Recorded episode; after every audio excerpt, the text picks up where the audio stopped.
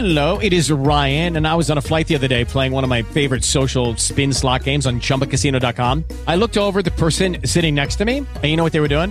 They were also playing Chumba Casino. Coincidence? I think not. Everybody's loving having fun with it. Chumba Casino is home to hundreds of casino style games that you can play for free anytime, anywhere, even at 30,000 feet. So sign up now at chumbacasino.com to claim your free welcome bonus. That's chumbacasino.com and live the Chumba life. No purchase necessary. Group. Void prohibited by law. See terms and conditions. 18 plus.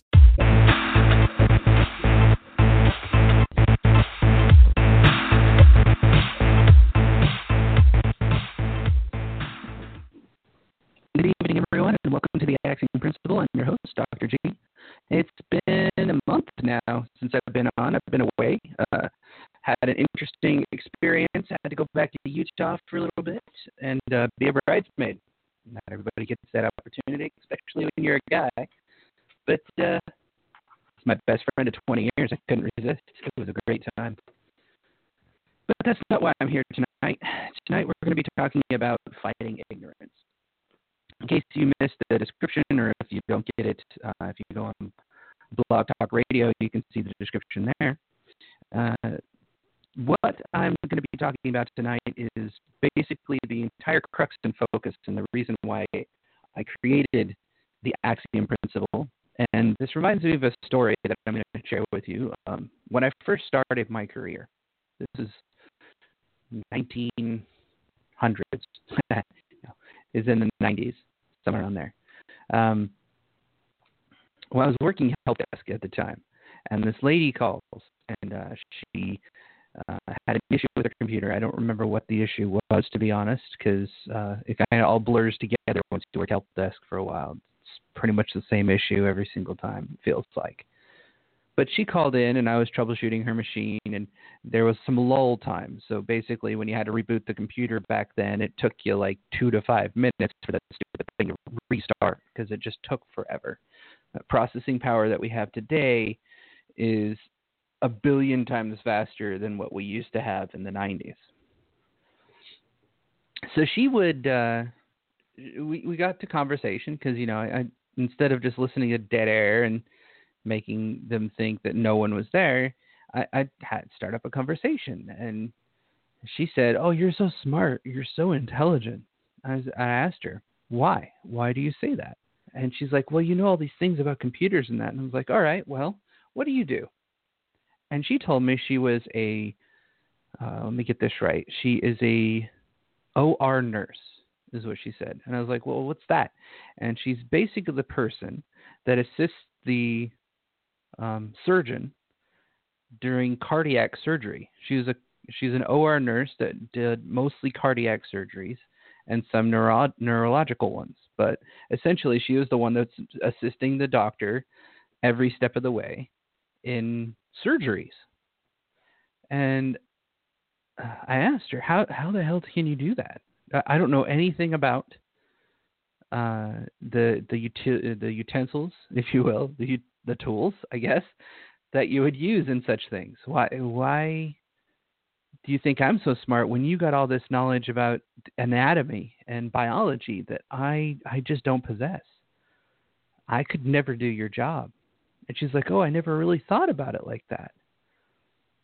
And this is where I'm trying to get to the point.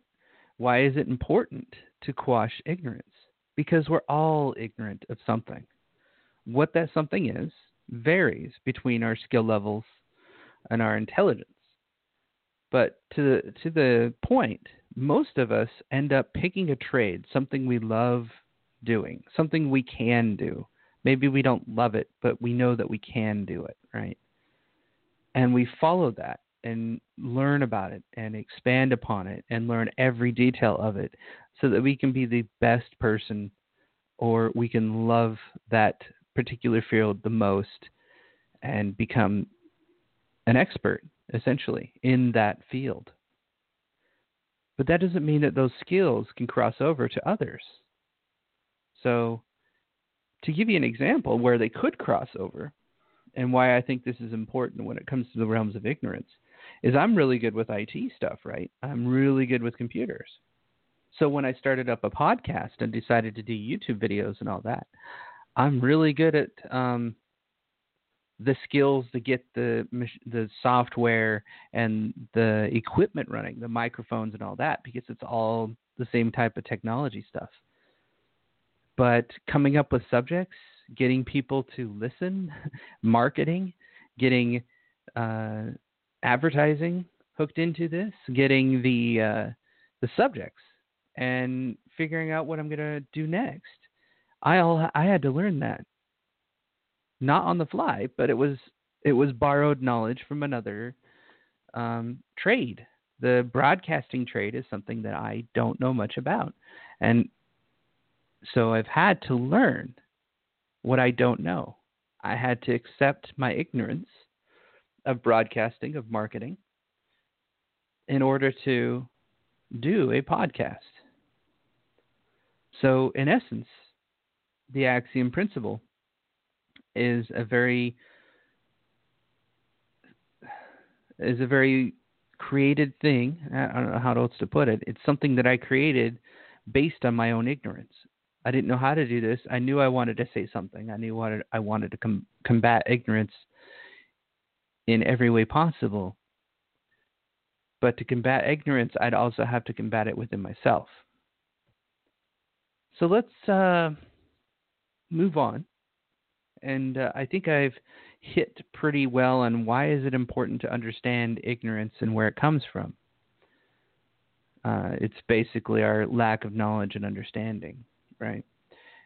Well, what are some things that exist today divide us, and they're based on ignorance? As an atheist, the first thing I can think of is a religion. There is so many religions out there. We got we got the three main ones Jewish, Christian, and Muslim. We also have Hindi, or Hindu, however you want to put it. Hindi is the language, Hindu is the religion. And in Hindu, it's a polytheistic religion, so they have multiple gods. We also have Krishna, Shri Krishnas, which is also Hindu. We also have Confucianism and Taoism. We have I Ching. We have Buddhism, we have Shintoism, and then we have a ton of little factions that are aligned with that.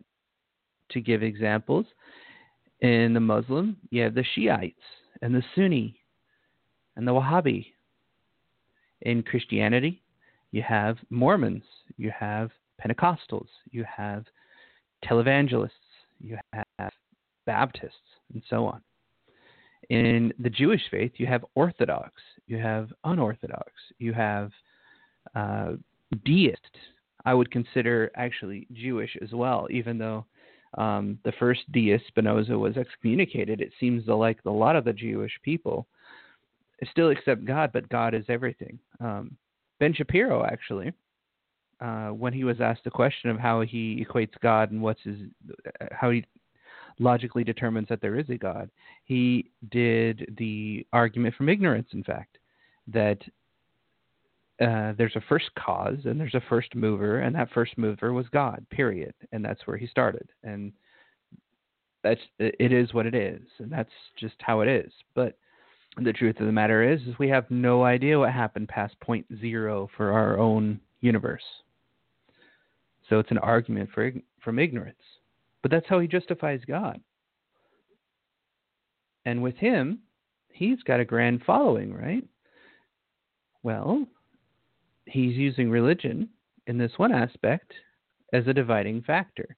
Not intentionally, because I don't think he's a type of person that actually wants to divide people but unify them. Um, but I'm pretty sure he also doesn't want everybody to be Jewish as well that's his religion and you practice yours and that's that's the end of it. But religion is a very big thing that divides us individually on an intellectual level because we each believe in something completely different or we don't believe. Atheists are the ones that don't believe any gods exist. There is many other sources that divide us that are based on ignorance. Race is one of those believe it or not, uh, racism is a form of ignorance. It's to say that um, a black, a white, and yellow, and Asian, and and brown, and whatever, it, it's obvious that our skin color is different. But what isn't obvious is that we are actually different or not. There is some, there is a few physiological differences. Our skeletal structure is different, and uh, through the bones, people can determine your, um, not your necessary ancestry, but they can determine um, your race based on your skeletal structure. There is very few uh, genetic markers that are different, but we're talking a, a less than 1% difference. And the, that less than 1% is basically what triggers it to become that you're a black person versus a white person, or you're brown, or so on and so forth. And that genetic marker is very, very small. In fact, you can find twins that are both one's white, one's black, but they came out of a Hispanic family, or they look Hispanic. Um, they're very light skinned. So they probably had the blood of both of them. They could have been halflings themselves, and who knows, right? However, the th- the reason why I say that racism is a form of ignorance is because it makes a grand assumption that just because the color of the person's skin is brown, black, white, or whatever, that they must necessarily have common traits with other people um, based on stereotypes. And the stereotypes are there in large, um, can be construed as true, especially when um, people act out those stereotypes or they're used uh, and demonstrated in culture or in movies or whatever have you. And you see these a- acted out as stereotypes. But the race it's, itself is is largely an assumption to say that that person, because they're a different skin tone, must be inherently different, therefore bad. It's a false assumption. You know nothing about that per- person. You know uh, nothing about their background. You know nothing about their history, their ancestry, their location, where they grew up, their circumstance or situation. You have a complete lack of knowledge of that individual other than what you can see, your based observations. So you make grand assumptions. You're making an opinion formed from ignorance. You know nothing, but you assume. Gender is another one that's just like that. There's many stereotypes about women, for example, since I'm a guy, I'll speak from this perspective. But there's many assumptions that women uh, are better in the house, that they are better at child rearing and stuff like that, and that's not necessarily true. Many of the child murders that happen um, when, uh, say, any, it's usually the ones that make the news are the ones where it's like a four-year-old or a two-year-old gets drowned or uh, is killed and stabbed or something, it's usually the mom that is doing the killing. And unfortunately, it might be postpartum depression. It might be a, a variety of issues that that trigger this horrific act. But it's it's not a stereotype that you would think associates with mothers when the stereotype is that moms make the best caregivers. But clearly, that's not always the case. But it's an informed opinion based on ignorance. Same thing goes for males. Males are assumed to be less uh, emotional. They are assumed to be stronger in some cases, um, and they're assumed to be dumber in in other circles, particularly feminist circles. But it, it's not necessarily true. Um, it's all an opinion based on ignorance where you take a collectivist stance is usually where you start an ignorant assumption. But I thought I'd do a little side street from this uh, particular discussion about uh, ignorance and uh, do a little Google search because you know you're going to look for tools to try and help yourself learn better or uh, remove ignorance or you know do what you can. And uh, fun little thing: don't trust Google, especially on this topic. It might be just because I have Google um, Scholar installed, which goes out and looks at all sorts of. Uh, it looks at the studies and journals and stuff like that, and tries to hit all those those type of locations so that I can get um, scholarly articles, and then I can later just go look them up in the uh, in the library. But the first five or six are just uh, what the hell. So, first one's the Yoga Book, a practical guide to self realization. We need to remove all the obstacles, dispelling ignorance that obscures dot dot dot to remove ignorance effectively. Interrupted awareness gives us basic methods of removing ignorance. Awareness does not necessarily negate ignorance. As I've already pointed out, your observations could be wrong. So if you're aware of situation and surroundings, that just makes you cognizant of the the now. It does not inform you, nor does it relieve your ignorance. The one I found the most entertaining Green Chai Cafe, or Green Chi, rather. Removing Ignorance, Part 4. Let's see. No, that wasn't the right one. No, there it is. It's it's actually in the Quora. It was about the sixth one down. Just I did effective methods of removing ignorance as a Google search, and this is what I found, and I was entertained. So about the one, two, three, yeah, fifth one down. This is this is what it reads in the uh, subtext when you can read underneath, uh, underneath. It just gives you a little snippet of what the article's about. First, be grateful that ignorance can be unlearned. Full stop. That's a semicolon there. But I stopped and went, ignorance can be unlearned. The, the very definition of lack of knowledge can be unlearned. I I'm struck in in awe of somebody's clear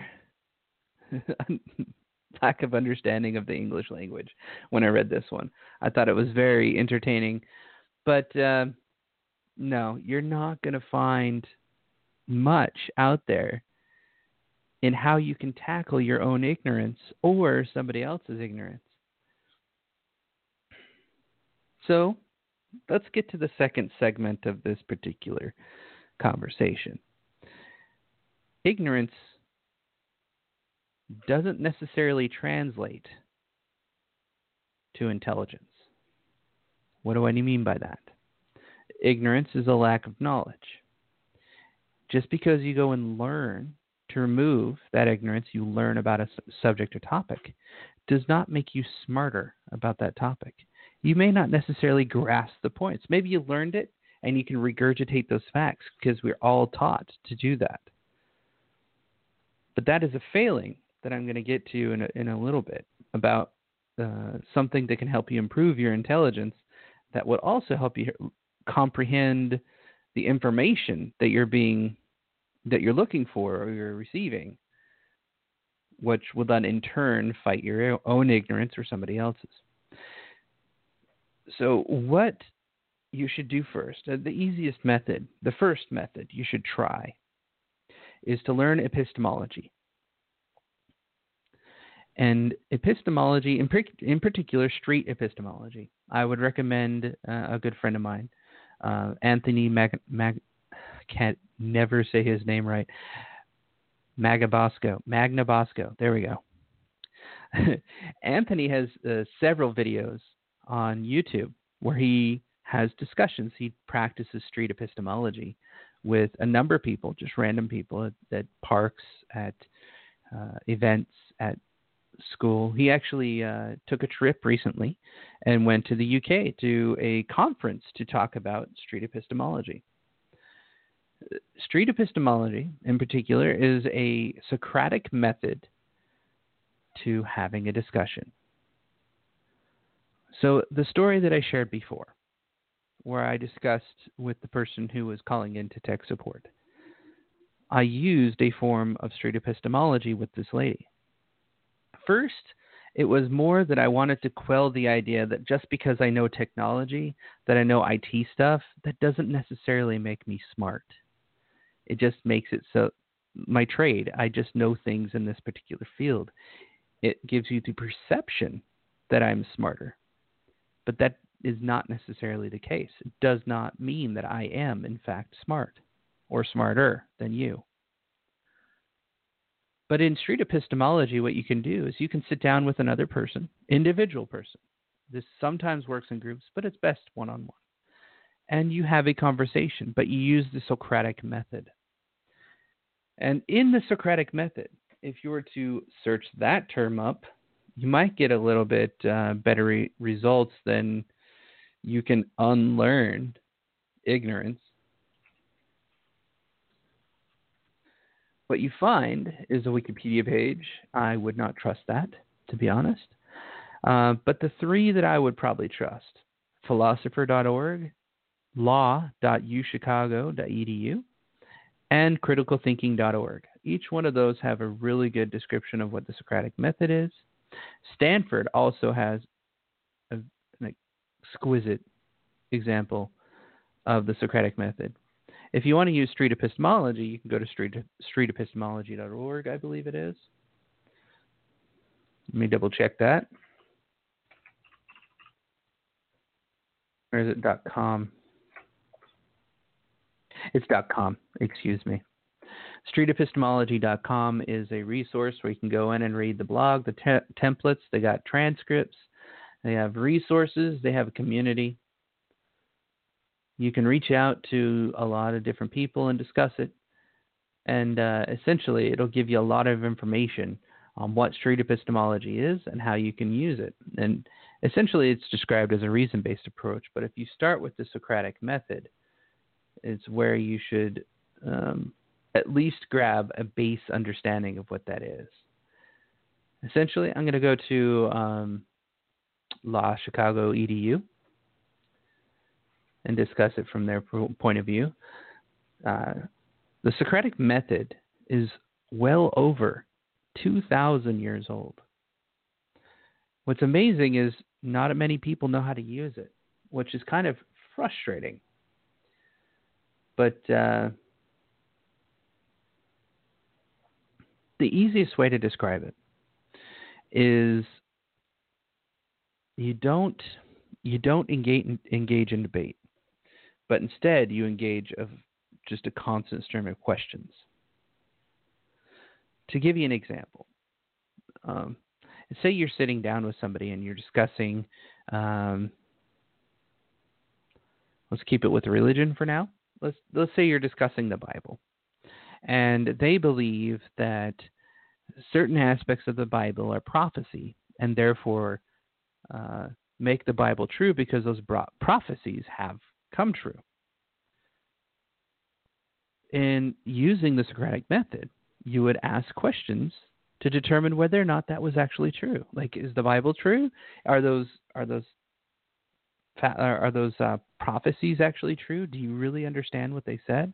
Could they have been um, applied in other situations? Does that actually make them true if it's happened repeatedly and yet nothing else has happened beyond that? You, you simple you simply drill down with questions, and I would recommend if you use the Socratic method that you drill down in an earnest effort to see if you were wrong all along. I would question another, and I would question them in a manner that would suggest that I am the fool, I am the ignorant one. I am looking to see if you have knowledge that I do not. Uh, Socrates was very famous for always questioning his students in his search for knowledge, assuming that he knew nothing, but his students probably knew more than him. This is exactly true. As I mentioned before, each of us have trades, each of us have a skill set that we're good at that not a whole lot of people are really good at. Some of us are better than others. Uh, but that's either because we have a, a skill set for it, we have a knack for it, affinity for it. Um, we tried really hard and became good. Um, some of us are just talented, some of us are not. And some of us are talented in different fields and we didn't realize it until we tried. Some of us learned skills that require constant practice, training, and honing, like martial arts, for example. But to gain knowledge would require you, if you were to use epistemology or the Socratic method, is to recognize that you do not know what somebody else knows. You can't read another person's mind. So, what you do is you ask questions to basically get at their mind, basically turning the person you are talking to into your teacher. You're asking them questions because you seek to know. So, you drill down. And it could be found after an endless tirade of questioning that, in fact, they were the ones that were wrong. In the case with the Bible, and any other religion for that matter, it's normally the outcome that the person who believes in God or the devil or gods or Vishnu or Krishna or Jain or whatever is wrong. And the reason why we find that is because we go through and something just doesn't quite fit sure they may have a lot of answers, but when you start to drill down, there's another tool at your disposal that you must constantly be cognizantly aware of to be able to combat ignorance. It's not good enough to just be able to ask questions and understand how to ask those questions, but you need to be able to comprehend what's being said to you, watch for pitfalls and traps, and then understand that that's faulty reasoning, the logic. Of course, I'm speaking of fallacies and psychological defense mechanisms. These are two things that I keep with me at all times. I look for I look for fallacies. I look for people when they're when they're discussing things um, about any topic, any subject. It doesn't matter. I look for any time that they may contradict themselves, that they may use a straw man, which is to basically take down a question and tear it down and try to make it easier to attack. Actually, in a Socratic method or in a Socratic reasoning, you should never see a straw man because you're not placing an argument before them. You're simply asking questions. You're trying to drill down to the hand art and the answers that you're looking for. But what you will find is circular reasoning. What you will find is um, black and white thinking this uh, there is no middle path. There's only right and wrong, yes or no. In fact, there's a number of fallacies that you'll run into that are that are very common with uh, the Socratic method, and you need to know them all. There's a book that is free online, and you can look it up. It's the um,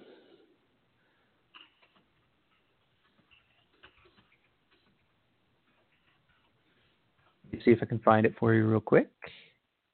Yes, an illustrated book of bad arguments is his name. You can go to bookofbadarguments.com and basically read the whole thing. I bought it myself because I wanted to fund their absolutely wonderful book because it was just that good. It's listed in Goodreads at four stars, has a 3.8 rating with 2,500 votes.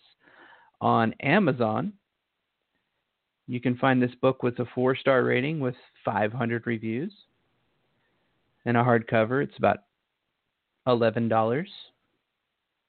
Kindle, you can buy it on Kindle for 750 I recommend Kindle over the hardcover because hardcover they probably use a uh, publishing stream where they um, they they only get like 30% of the proceeds. I wanted a physical cover, physical book over a uh, virtual book on this one in particular, so that's why I got it that way. But if you do the Kindle version, they get 70% of the proceeds that go into purchase.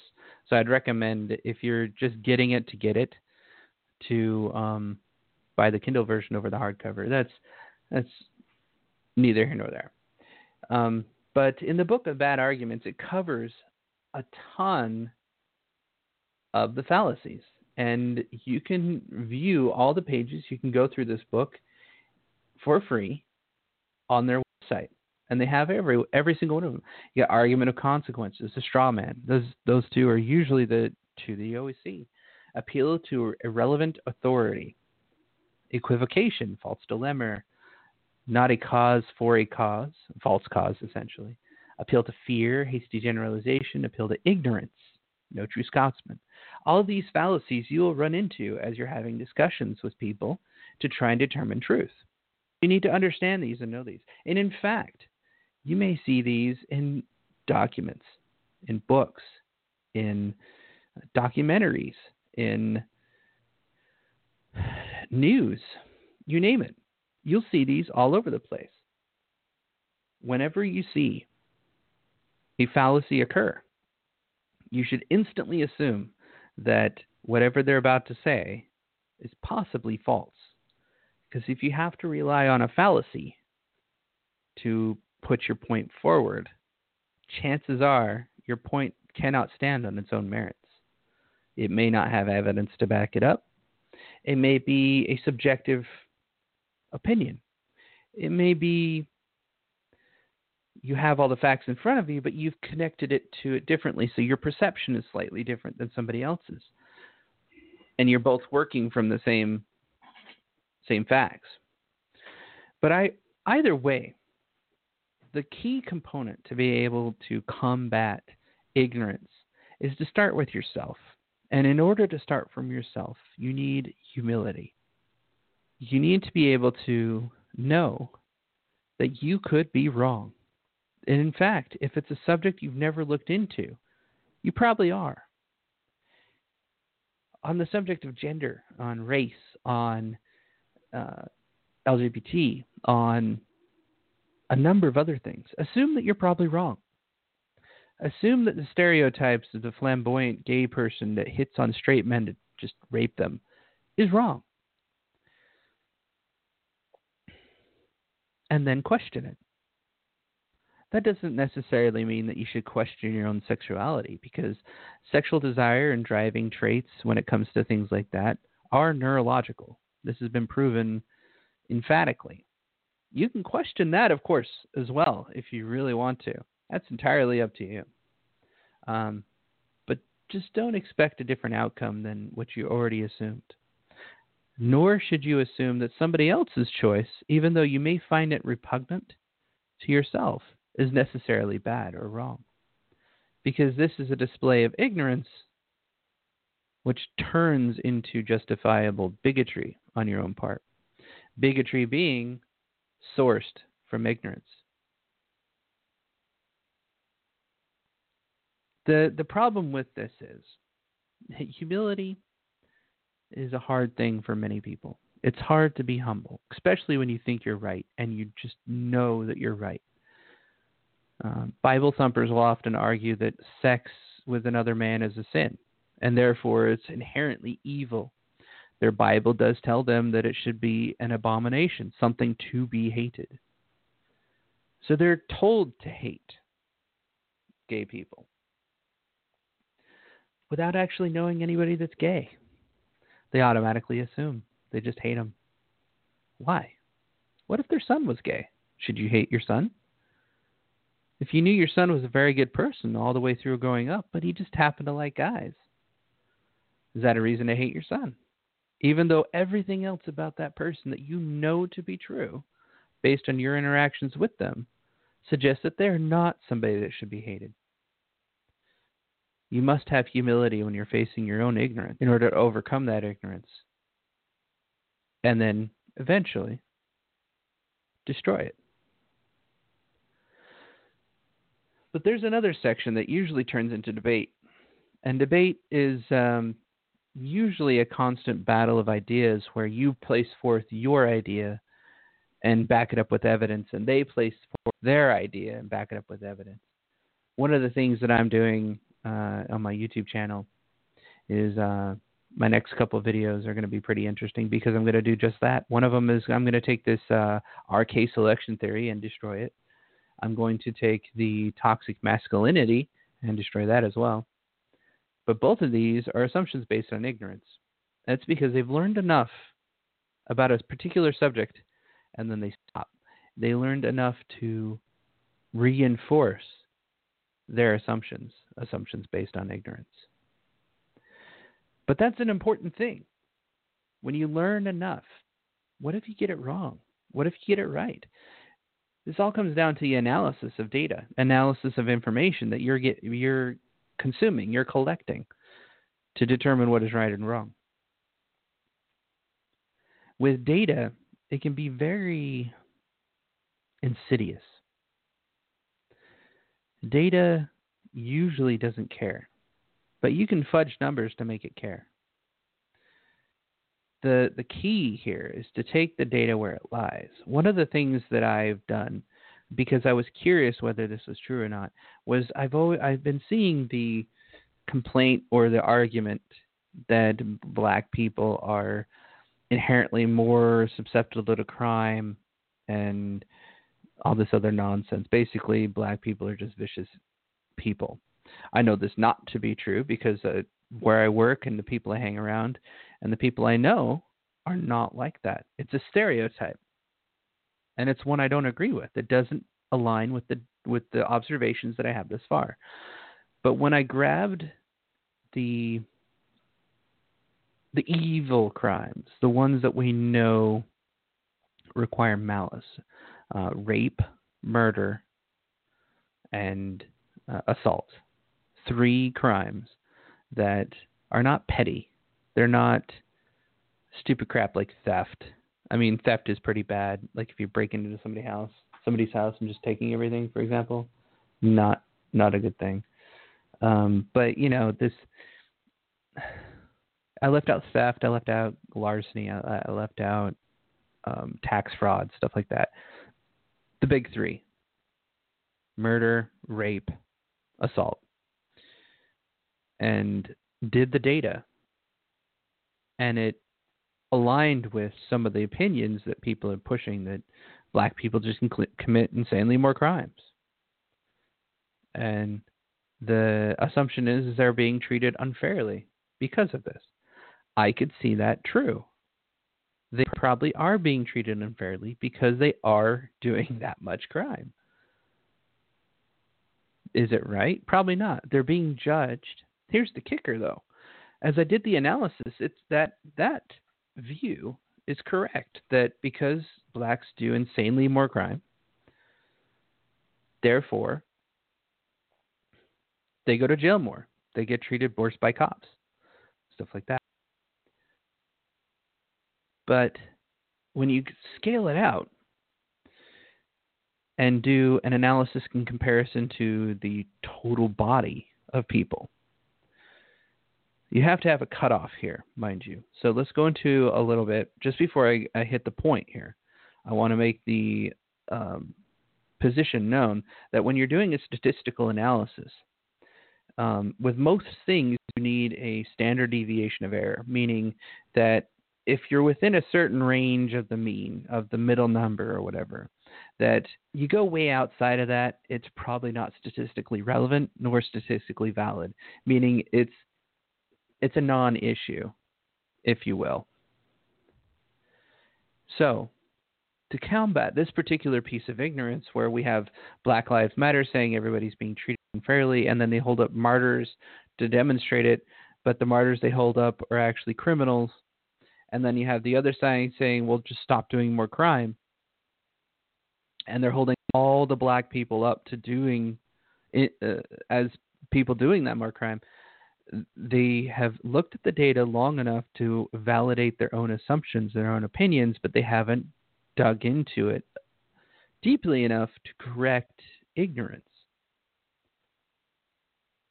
I guess the thing I'm getting at is they did it half assed. They only went as far as they needed to to back up their own opinions. Because when I scaled back the data and went to the national population size of everybody, it did show that black people are doing 4% of all crime and white people are doing 2% of all crime. So there was double. But 4%, you're, you're talking about uh, 16 million people is like it was it was a negligible number. Four percent at statistically relevant is five. If it was to be a, a valid statistic, of those incarcerated, it was actually 40% were black people, which aligns if you were to bring it out to the total population. We're talking about when it was all combined, though, we, like everybody that does these three bad things the rape, murder, assault 2% of our population is what we're stressing over. 2% of our population is giant douchebags. They kill people, they rape people, they murder people that means 98% of the people don't do that. So obviously, it's an unfair assumption to assume that black people just commit commit insanely more crime because they're just criminals and they're they're savages. It's not true. You're talking about a small portion of people that are they could be driven by a number of different factors from poverty to criminal element to bullying to peer pressure to uh, a number of other things, fanaticism, you name it. You know, it, it could be a number of key contributing factors that drive that type of behavior, and that's a completely different subject altogether. But my point being that the assumption of uh, both sides of the party was based on their own ignorance, that they did not dig deep enough into the data to determine what if they got it right. What if they got it wrong? They didn't do a double analysis. They didn't look deep enough. So it reinforced their ignorance rather than combat it. And this is what I would suggest to you. Now, if you're not doing the Socratic method and you're not going to discuss it with another person, then your their alternative is to look it up yourself and try to learn as much as you can. But when you look it up yourself, you got to check your sources. Make sure they're credible. Check for fallacies. If if you go through a paragraph and you see their opening clauses, their opening premise has a bunch of broad-based assumptions in there. Like, well, how are you going to determine and uh, define those assumptions? Are those even correct in the first place? And you read further through, and they don't ever define those, and they don't ever back them up. It, chances are it's just one giant opinion piece masquerading as intelligent statistical analysis or or a journal article or what have you. It's just an opinion piece. It's another opinion piece. It's garbage. Useless. You start from uh, an axiom principle, as I will put it, something you believe to be true and just accept it to be true because it is true. I don't need to back it up because everybody knows it. I, you don't need evidence to back up this truth. Well, if you're starting from somewhere like that, it better be a mathematical equation because those are the only things that I am aware of that are absolutes in truth. Pi is one example gravity is mathematically true, and other things like that. But when you're talking about sociology and psychology, no. You better have a study to present and not an opinion piece. You better have done the research, showed your assumptions, laid out your method and your what you're going to be testing, determine whether or not your test came out right and then test it and then it is either now true or false. Not i believe this is true. These are the things i think is true. This is my premise. If we go down here this is what it means and therefore sexism. It's that that's one giant piece of fallacy. But here's the problem for combating ignorance and the axiom principle in general. There is some questions, there are some questions rather, that we will never be able to answer. How did we all get here? The very original species of our kind. We have theories, and all could be true. Some we could be partial in each. These are all things that we've been researching and trying to find out forever. The beginning of the universe, how did it start? Ben Shapiro, God did it. If you believe astrophysics, we don't know. We probably will never know because there's no data that we can see that will let us know. There are some questions that we may never, ever have an answer to in our lifetime. We may have an answer to them later in life. We may find a, a lot of this knowledge several lifetimes away from now. But what matters is what you can contribute now to the body of knowledge that will combat ignorance. The more that we can quell ignorance in our society, the better our society will be in the long run. We should encourage people to seek truth and seek knowledge. Not your truth, not the truth of the Bible, not the truth of religions, those that are those truths that cannot be denied because all evidence points toward that truth. Not doing a half-assed job and just doing analysis to confirm what you believe to be true because that's a belief. That's an opinion. That's not truth. But um, I'm going to leave you with this. So, as I was doing some research into what we can do, I found something that kind of aligns with the same type of things that I'm talking about here, where we want to combat and fight ignorance. One of the things that may happen as we move toward trying to quell ourselves of all ignorance is that we enhance or bring up our own base intelligence. So there's been multiple studies on the frame of intelligence, the G factor, and IQ in particular. I was reading through some of it, and I, I came across this blog on Psychology Today that discussed about new evidence that has come out in 2016, so just last year, on methods that can increase your IQ index, your your intelligence quotient. So I'm going to read the last paragraph out of this blog, Psychology Today. Uh, new evidence way to raise your IQ is the name of it. Um, well, that's that's the uh, URL. But if you go, the name of it is actually New Evidence for a Way to Raise Your IQ. A new studies show that practicing your relational skills will make you smarter.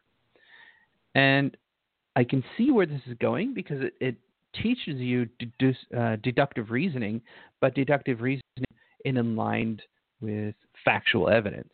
And this is why I'm pushing for you do things half-assed, you're you're just going to trap yourself. So the Tiras et al. study was published in the name, or excuse me, in the same scientific journal as the recent case study in which relational skills training was used to increase intellectual ability of a very young child. Specifically, Parrott and Ruiz took two students from the same school as close in age and close in age and randomly assigned them to training and no training conditions. A boy aged four years and, and one month was exposed to extensive training, naming word object coordination relations and derivation of equivalence relations. So uh, it, A equals B and B equals C does A equal C.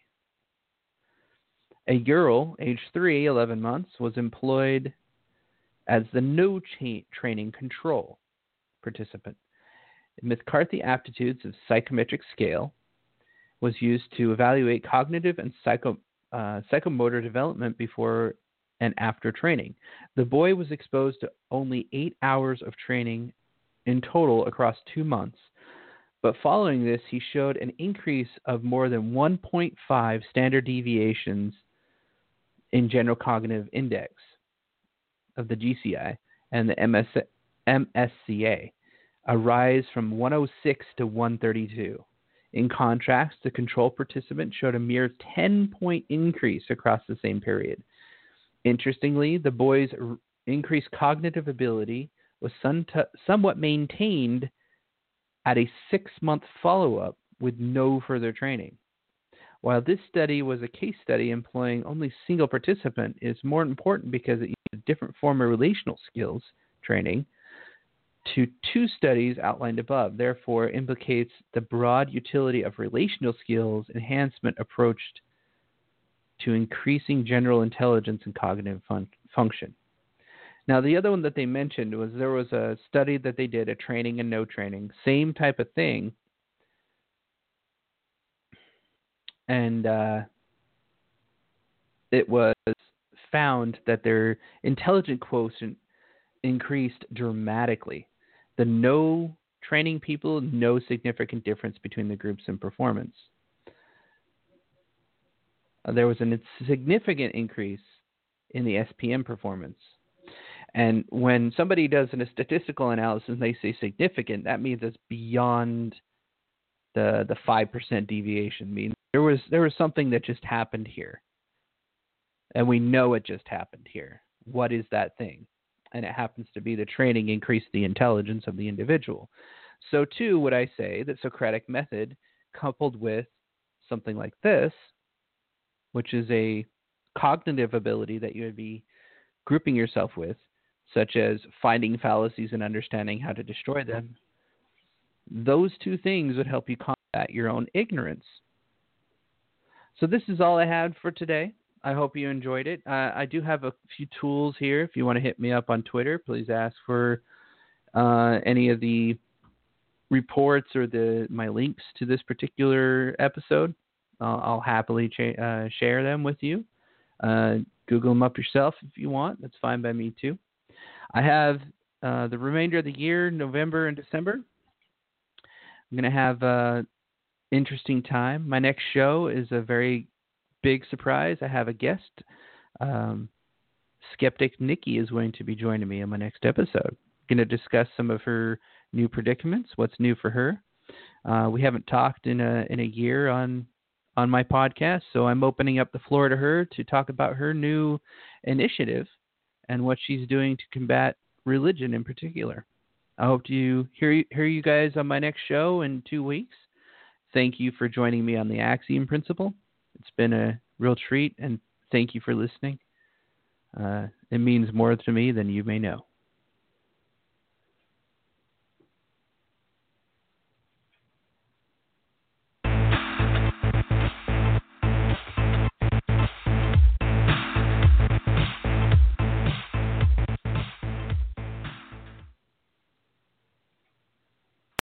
Lucky Land Casino asking people what's the weirdest place you've gotten lucky? Lucky? In line at the deli, I guess? Aha, in my dentist's office. More than once, actually. Do I have to say? Yes, you do. In the car before my kids' PTA meeting. Really? Yes. Excuse me, what's the weirdest place you've gotten lucky? I never win and tell. Well, there you have it. You can get lucky anywhere playing at LuckyLandSlots.com. Play for free right now. Are you feeling lucky? No purchase necessary. Void where prohibited by law. 18 plus. Terms and conditions apply. See website for details.